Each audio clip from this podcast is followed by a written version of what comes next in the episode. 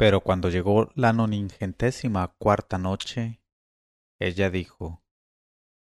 Oh hermano mío, Ataf, has de saber que la hija de tu tío, que te ama, está intacta y que no he visto descubierto su rostro desde el día de nuestra separación. He aquí que me he desligado de ella y me he divorciado en honor tuyo, y he anulado nuestro contrato y en el mismo estado en que se hallaba te devuelvo el precioso depósito que pusiste entre mis manos. Y así lo hizo, y Ataf y su prima se reunieron con la misma ternura y el mismo afecto que antes. Pero en cuanto al Nayeb de Damasco, que había sido el autor de todos los sufrimientos de Ataf, el califa mandó emisarios que le arrestaron y le rodearon de cadenas y lo arrojaron a un calabozo, y allí quedó hasta nueva orden. Y Ataf pasó en Bagdad varios meses disfrutando de una dicha perfecta al lado de su prima y al lado de su amigo Jafar, y en la intimidad de al-Rashid. Y bien hubiera querido pasarse toda la vida en Bagdad,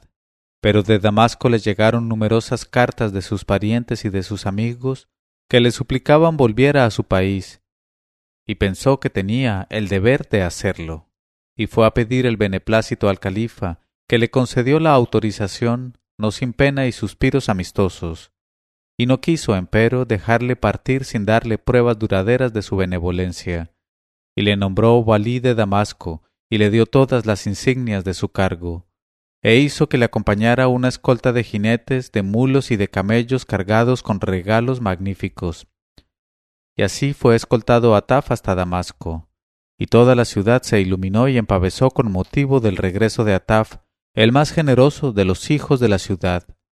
porque Ataf era querido y respetado por todas las clases populares y sobre todo por los pobres que habían llorado siempre su ausencia. Pero volviendo al Nayeb, llegó un segundo decreto del califa condenándole a muerte por sus injusticias. Pero el generoso Ataf intercedió en favor suyo ante al-Rashid, que se limitó entonces a conmutarle la pena de muerte por la de destierro de por vida. En cuanto al libro mágico en que el califa había leído las cosas que le habían hecho reír y llorar, no se habló más de él, porque al-Rashid, con la alegría de volver a ver a su visir Jafar, no se acordó de las cosas pasadas. Y Jafar, que por su parte no había logrado adivinar el contenido de aquel libro, ni encontrar hombre capaz de adivinarlo, se guardó mucho de iniciar conversación a este respecto, y por cierto que no hay ninguna utilidad en saber semejante cosa, ya que desde entonces vivieron todos con dicha, tranquilidad y amistad sin mácula, y gozando de todos los placeres de la vida hasta la llegada de la destructora de alegrías y constructora de tumbas,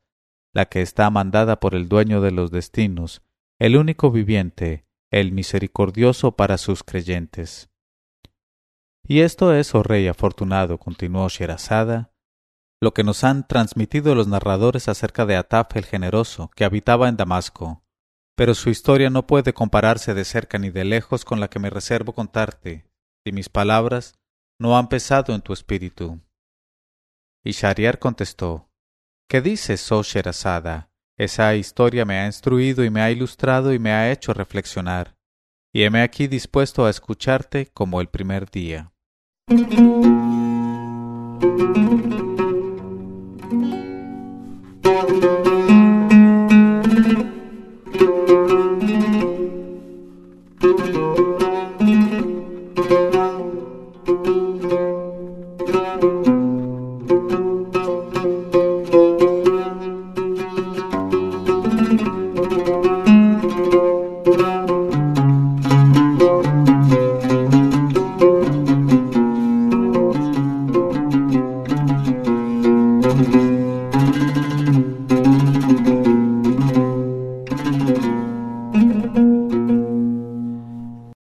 Historia espléndida del príncipe diamante.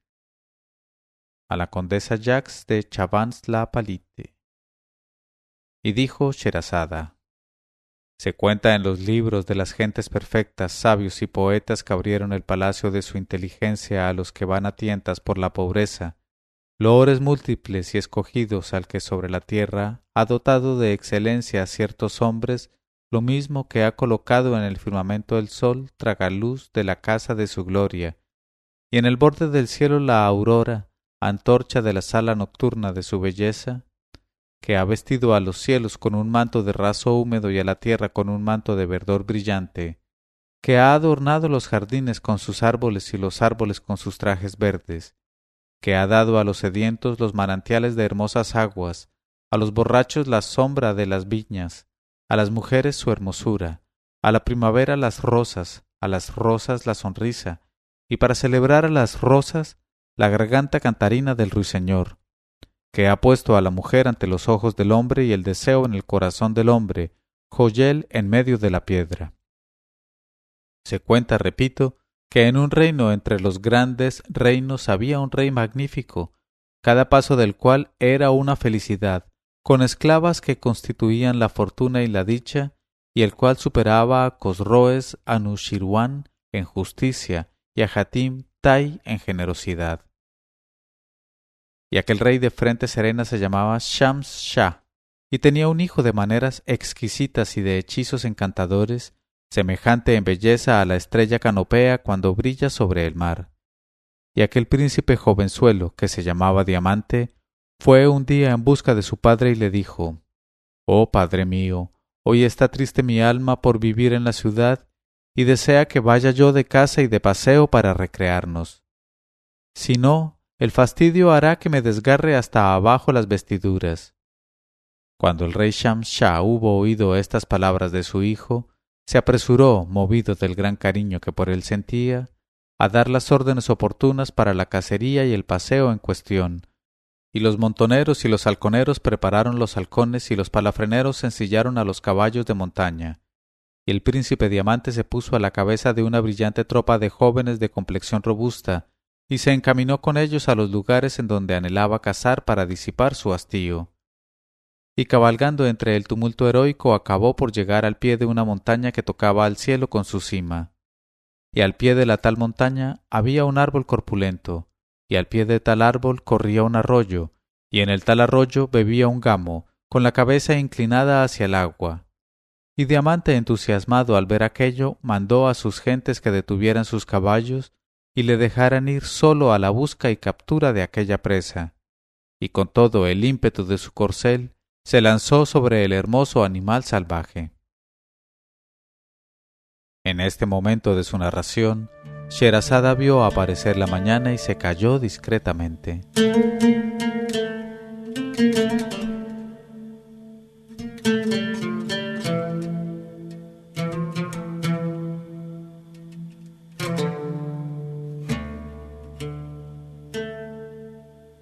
Leyó Mauricio Duque Arrubla. Mil una noches.co 1001 noches.co